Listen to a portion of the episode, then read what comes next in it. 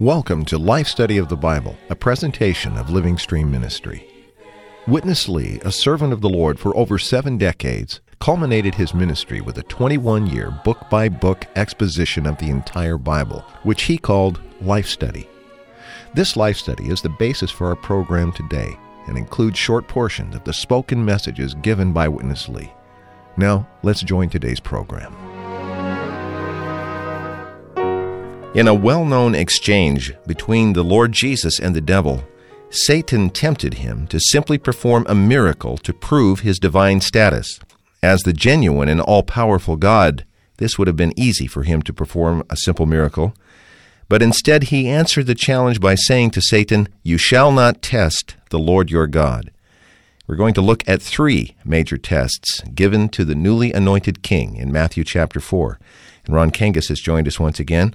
Ron, we don't often think of the Son of God needing to pass tests, do we? No, we don't, uh, especially in relation to his ministry.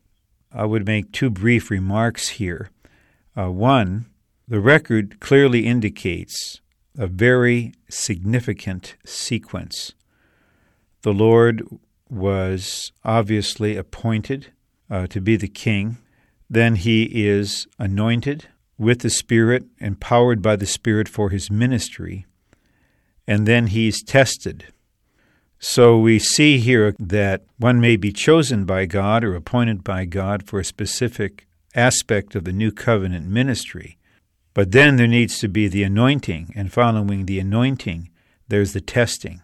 And my other thought is this when um, people prepare themselves professionally for institutionalized ministry, uh, the usual sequence is you complete your education and you're approved, then you're ordained, and then you serve. But with the Lord Jesus, we have another kind of pattern. Uh, he was the God appointed one, but then he was terminated in baptism in his humanity and anointed by God, and then he was led to the wilderness to be tested and triumph over the devil which indicates that in the genuine ministry in the New Testament, it's not good enough simply to be chosen and to be prepared in your human life. There needs to be the anointing, and there needs to be the testing, in which the devil, the tempter, is resoundingly defeated. So we really need the Christ who is unveiled here, because this Christ now lives in us, and we may be one with him as he lives in us and therefore, in a very real sense, repeats his life in us. Yeah, that uh, is very, I think, uh, important to realize that these tests that he passed so readily, when they come to us, uh, there's nothing in our inherent human fallen nature able to pass such a test. We really need the king within, don't we? We need to be in him, and we need to have him in us. And only when we're one with Him and allow Him to be our all in all can we pass any test, great or small. We're going to join Witness Lee for this first section. I'd like to point out just verse 1 right now in Matthew chapter 4. Then Jesus was led up to the wilderness by the Spirit to be tempted by the devil. Not an accidental encounter here that we're about to hear about. Let's go to Witness Lee. We come to the newly appointed king. Right after his anointing, he was led to be tested. In God's administration, the uh, sequence is always like this. Firstly, you got chosen, selected. Then you got anointed. That means appointed. Following the anointing, the appointment, God would put you into a test. Here I would say a word. Many, many young people, when they got into marriage, they got appointed. Marriage is the best appointment. And before this appointment, you did have some kind of selection. Didn't you have some kind of selection? Among so many, so many, you surely have selected certain one. Then you had the appointment. You got appointed. We all know after the marriage appointment, what came?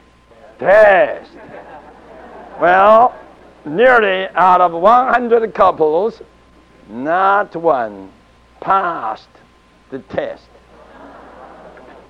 We all failed in the test. We were so successful in the appointment. Hallelujah. We got married, but we didn't get the success in our test. Now, the heavenly king just got anointed. Just got what? Appointed.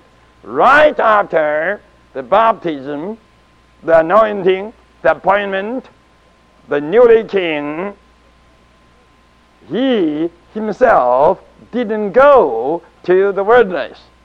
He was led. He was led by the Holy Spirit. The Holy Spirit who descended upon him, led him into the test. God always puts us into a test. In doing anything, in God's economy, right after the appointment, there is a test. If the Lord Jesus needed a test, then how about us? Well, Ron, this is, I think, really interesting. As we just heard pointed out, it was not the Lord Jesus who wandered out into the wilderness. He was led there by the Holy Spirit in order specifically to be tested. Ron, why would God incarnate in the flesh need to be tested in such a way as he was preparing to initiate his ministry? The, the full answer, we must believe, are hidden in God. We can only know in part. I would suggest two things. One is the Lord is here in his status as a man. And we'll see man, a creature, must deal with the devil, Satan, a creature. And the first man, Adam, failed. Now God has become a man, and he is here in his status as a man, and he must be tested as a man. He must demonstrate that he has the standing to carry out the ministry for the kingdom of the heavens through his defeat of Satan's uh, temptations. And the second point, a subordinate one, I would add is this if our ministry is to have integrity and honor in the sight of man, it must first have a certain invisible testimony in the sight of God and even in the face of the enemy. So, the Lord Jesus, as our pattern, as the one who now lives in us, he was first endorsed and approved by God. But before he went out to minister before man, he bore a powerful testimony that he defeated Satan. It is sad to see anyone today present himself as powerful before man, but may actually be nothing but a pawn in the hands of Satan. So, for the Lord himself as a man, he need to be tested, and to establish a pattern, he was tested, having been approved and anointed, to indicate that we also will be tested. But we dare not try to imitate him, that will lead to sure defeat. Rather, we need to be one with Him, to deny ourselves, allow this wonderful one to live in us, and to repeat in us His passing the test and His victory over the devil. Well, Ron, in this portion, there are three specific tests that Satan subjected the Lord to. Let's look at the first one, a couple of verses here from Matthew chapter 4. And when he had fasted forty days and forty nights, afterward he became hungry. And the tempter came and said to him, If you are the Son of God, speak that these stones may become loaves of bread. But he answered and said, It is written, Man shall not live on bread alone, but on every word that proceeds out through the mouth of God. Let's go to Witness Lee once again. If you read carefully this portion of the word, this test is composed of three things. Firstly, the test of the matter of human living. He was led to fast. We may think by that time, 40 days, 40 nights, the Lord Jesus didn't eat. We all think this way. He didn't eat because he was fasting. But I tell you, by that time, he ate a lot. While he was fasting, he was feasting. Do you realize this? Why I say this? While he was fasting, after 40 days, 40 nights, he was hungry physically.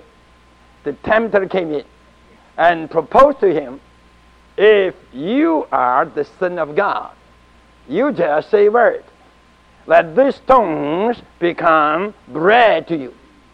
Then the Lord Jesus answered, Man lives not only by bread alone, but by every word that comes out through the mouth of God.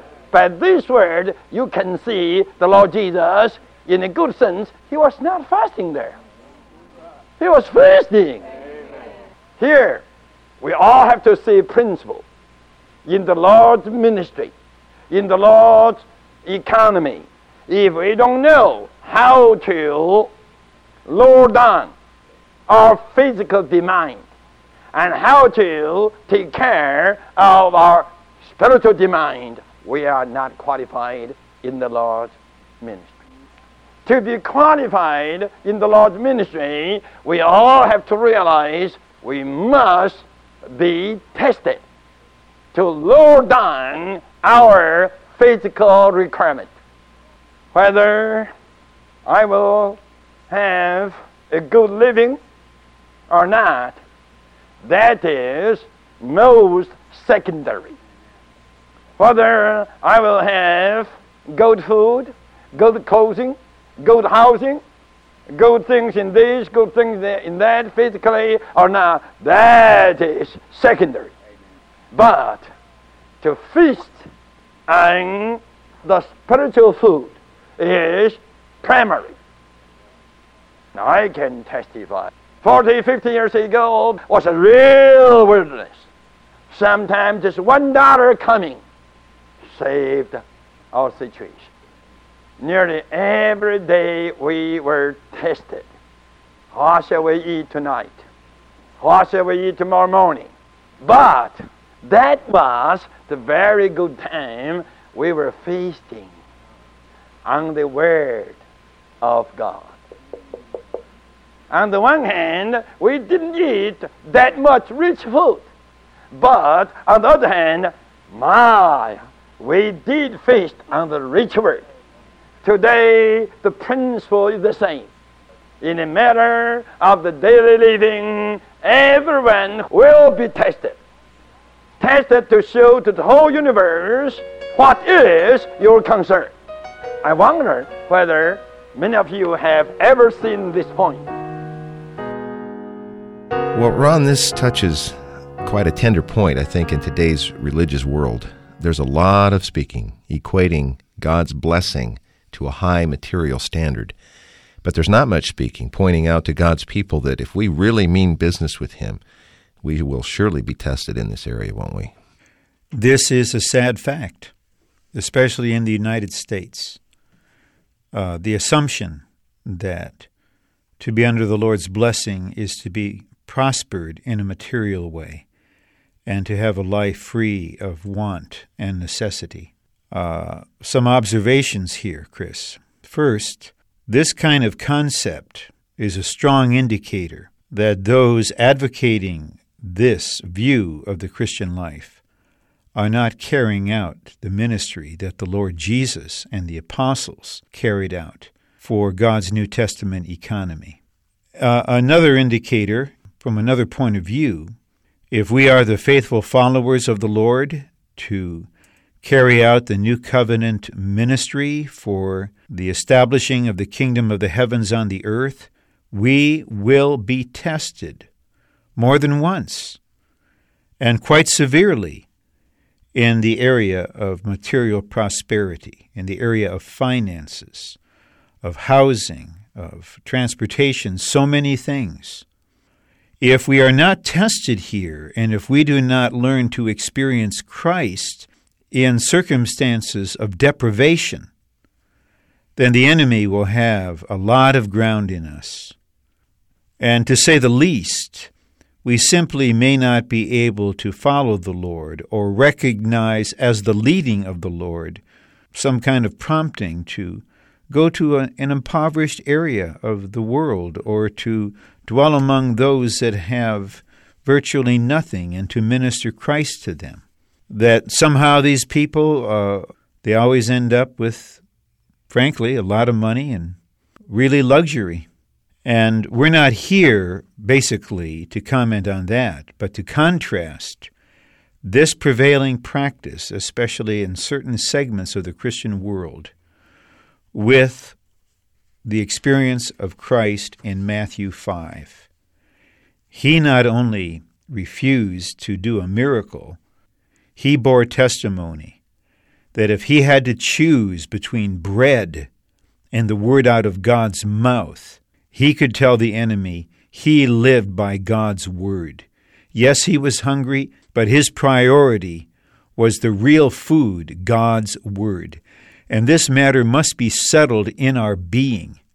We have certain basic needs, but our fundamental need and our highest priority are the life supply that issues from God's living word. This is a lesson that American Christianity desperately needs to hear and to experience.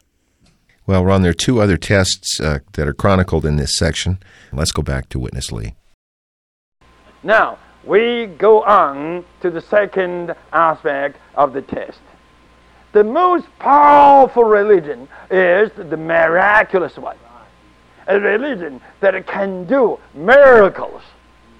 So, when Satan was defeated by this new king and the test by the matter of living, he brought this new king to the wing of the temple.